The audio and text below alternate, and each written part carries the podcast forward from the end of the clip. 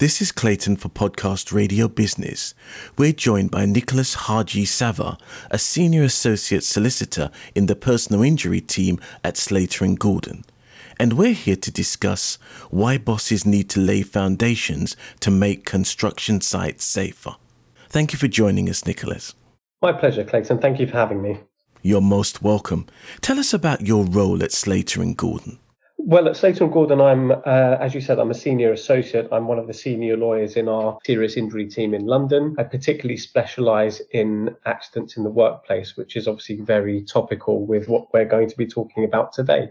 So, can you tell us more about this research that was recently conducted by yourselves or your colleagues at Slater and Gordon on injuries and safety in the construction industry in Britain? Yes, of course. It's particularly interesting, but at the same time, it's actually quite concerning to see the results that we have gathered through the research that we've done. I think everyone will appreciate that construction sites are high risk work environments and it can't be that surprising to know that there are more injuries as a percentage on construction sites than there are in any other workplace.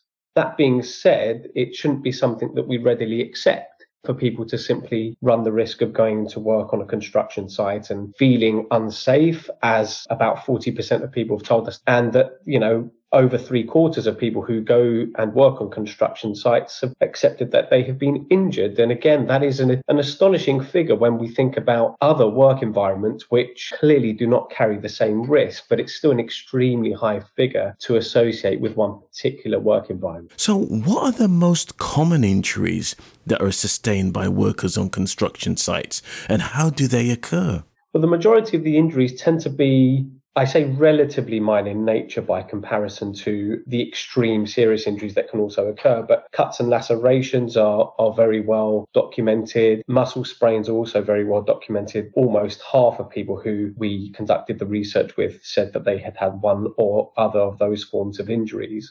In terms of how the injuries tend to occur, about half of the people said that they tend to occur through slips, trips, and falls, which sounds pretty straightforward. But if you think about how those incidents could occur on a construction site and the sort of risk that they will involve, you know, a trip on a on a pavement and you're going to fall over and, and hurt yourself. But if you were to fall on a construction site, for example, that doesn't necessarily mean you're more you're falling from ground level. You may be working at height, and a fall from height is obviously going to be much more serious. There are other ways in which injuries occur on construction sites, specifically, for example, confrontation with machinery, confrontation with moving vehicles where there hasn't been a safe separation between pedestrian routes and vehicle routes. And these are things that are most of the time very easily avoidable, but these incidents unfortunately occur where there has been a breakdown in the safe management of the environment. And you mentioned slips, trips, and falls. Obviously, these can be to a greater or lesser extent.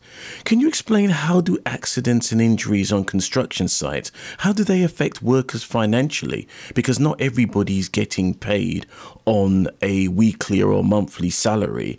And what are the implications for the industry as a whole? That's very true. And, and you're right to highlight the fact that you know, if someone is injured in an accident on a construction site, they are often working on day rate type work. So there is that conflict for the individuals to whether to acknowledge that they have been injured. And, you know, that's why I think over 40% of people that we researched had said that they had downplayed their injuries because they obviously do not want to carry the risk of having to go off work because that has a direct financial impact compared to other people who are working a salaried job. The research that we conducted suggested that people on the average, having to take up to 28 days of work could lose over £5,000 in earnings. And there's never a good time to be out of pocket by so much money, but particularly in, in the current situation we all face, I think it's um, it only highlights the difficulties that people will have and the conflict they will have in whether to take that time off, which they should be,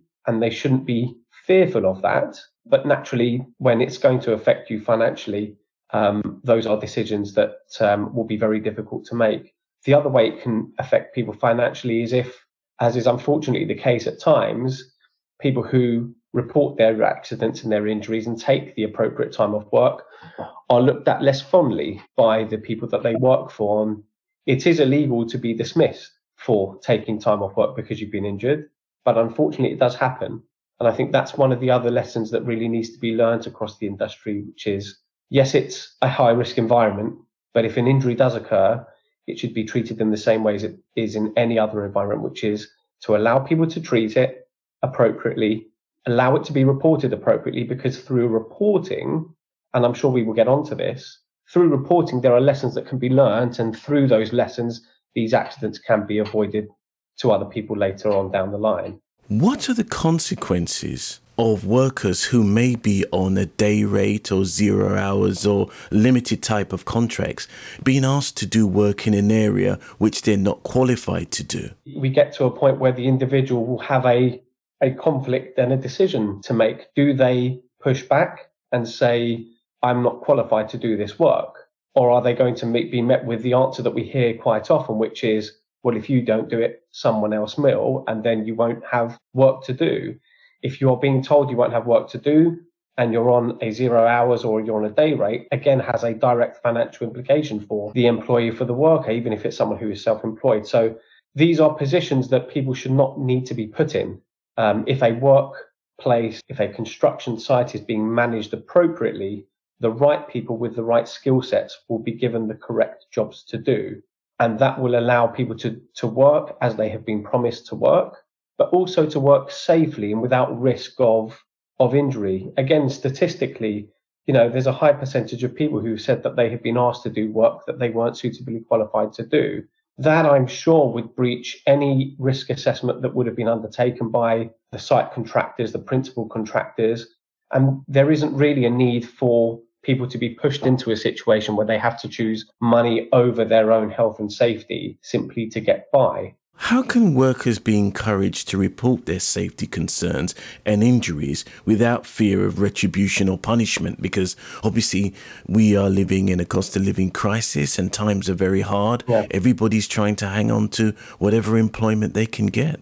Absolutely. I think there's a number of things that that everyone needs to take on board when it comes to reporting. The reporting of an incident is not you saying to someone you have done something wrong necessarily and I have been injured because of it. It is a way of documenting an incident that has happened.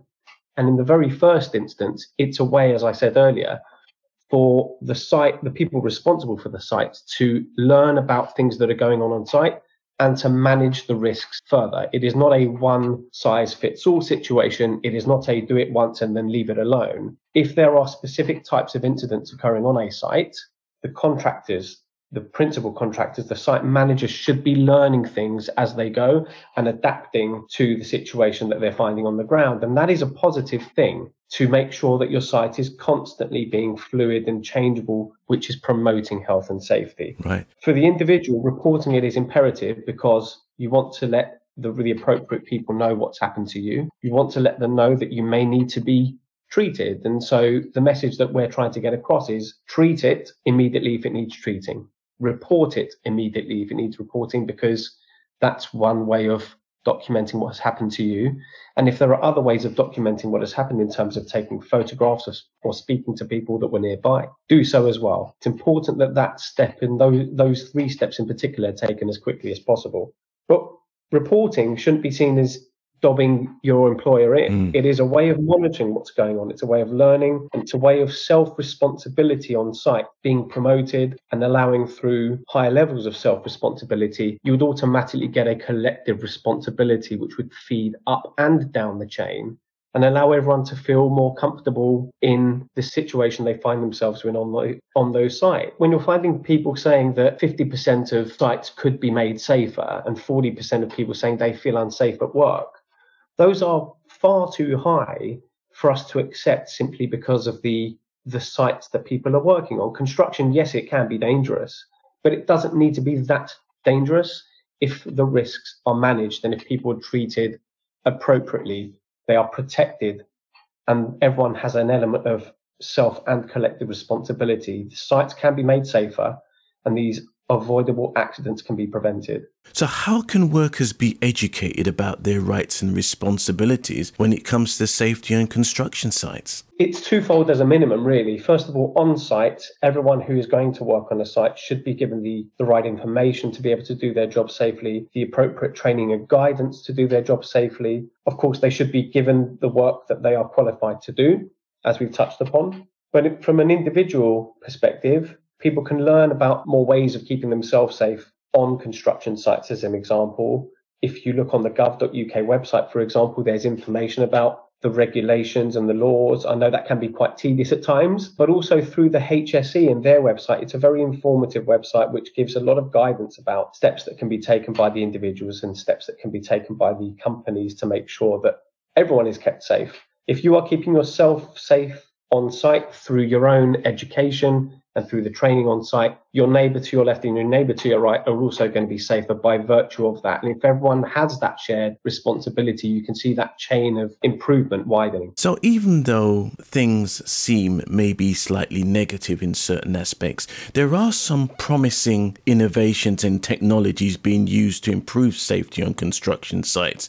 Have you managed to hear of any of these? And if so, how effective have they been? Clearly, as, as times move forward, construction sites will become safer through different methods that are now available that haven't been available historically. Machinery is becoming more advanced, equipment to ensure people's safety and detection of risk is becoming more advanced as well. But we shouldn't be leaning on, you know, the automated side of things at the expense of steps that can be taken by individuals and um, and the working group as a collective, for example.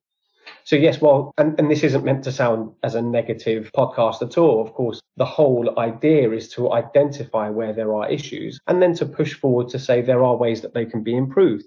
Because naturally, looking forward, what you want to see is changes being made and people feeling much more comfortable going to work on these um, construction sites. We can understand what the employers need to do, employees need to do, but what are the responsibilities of policymakers and regulators when it comes to ensuring the safety of workers in the construction industry? Well, I think they need to make sure that the laws surrounding health and safety on construction sites in particular, but and workplaces generally, because the workplace regulations will also impact the construction sites, to make sure they're kept up to date, to make sure that they are kept relevant to what is going on, just making sure that the voices from the people on the ground are being heard. If there are any changes that need to be made to uh, the rules and regulations, then they should be updated sooner rather than later, because what we don't want to have is a, a system on the ground which is progressing faster than the legislation is catching up with it because then you'll find there's a, as you said, as there as there are more advances on the um, on the ground, there will be loopholes, let's say, in the um, in the gaps between what's going on and, and the the regulations that apply to to those sites. So, how are Slater and Gordon helping to support people in construction in order to progress their own safety and the safety of their colleagues? I think the research that we're doing is useful because it highlights what is actually going on on the ground and people are able to tell us things that they may not be willing to say directly. And through that anonymity and through this gathering of statistics, we can highlight where there are certain areas that need to be focused on and need to be improved. And we can use our platform to say to individuals and to the people responsible for sites, look what's going on these are the things that can be done to change things for the better. We accept, of course, that, you know, construction sites in particular are high risk environments. There is far more machinery, far more personnel at times, equipment on those sites than there are in, in the standard workplace. But there is always a way of making sure that the risks that people face can be mitigated to the lowest reasonable level. And we're trying to use our platform to get across the message that actually, while there are all these negative statistics, there is a positive way of turning them around by making sure people are educated, making sure people are appropriately treated when it comes to the culture on work sites. Don't put people off reporting incidents because that's how lessons are not learned. Um, it is, of course, illegal to dismiss someone for reporting an accident and having to take time off work. You know, what we would like to say to the employers is don't make those sorts of decisions just because someone is looking after themselves, because by doing that, you put people off from doing the right things. So I think there is a not a cultural shift that is needed, but a cultural change in the sense of learning that these things that people can do are not bad. And actually, the greater picture is supported more by allowing people to report, take their time off that they need to take, learning from the mistakes that may be made. And ultimately, if everyone takes their responsibilities more seriously at an individual level and at a company and corporate level, then, as I've said before, these accidents can be prevented in the first place, which makes everyone safer. Excellent. So, based on the research and the information that you've gathered, what would be your basic advice, or what would be the advice that you would offer to construction workers? I would say it's important to take your own responsibility in hand to begin with. But ultimately, do not fear if you are injured in a workplace like construction sites. Three steps that I think everyone needs to take treat it, if you've been injured, make sure you seek the appropriate treatment quickly. Report it to your foreman, your site manager, to the person responsible for the site so that they can understand what's going on and learn about any changes that can be made for the better. And document it as well, because what you want to make sure is that all those lessons can be learned with the right information to hand. Treat it, report it, document it. If everyone takes those steps, I'm sure the sites will become safer in the in the long run. Thank you very much. So, in closing off, where can our listeners at the podcast Radio Business find out about Slater and Gordon and also about the report? Our website at www.slatergordon.co.uk has information about the work that we do, in particular, the work that we do in supporting employees who are injured in accidents at work. And we have a, a specialist site page that deals with the construction industry and the research that we have taken.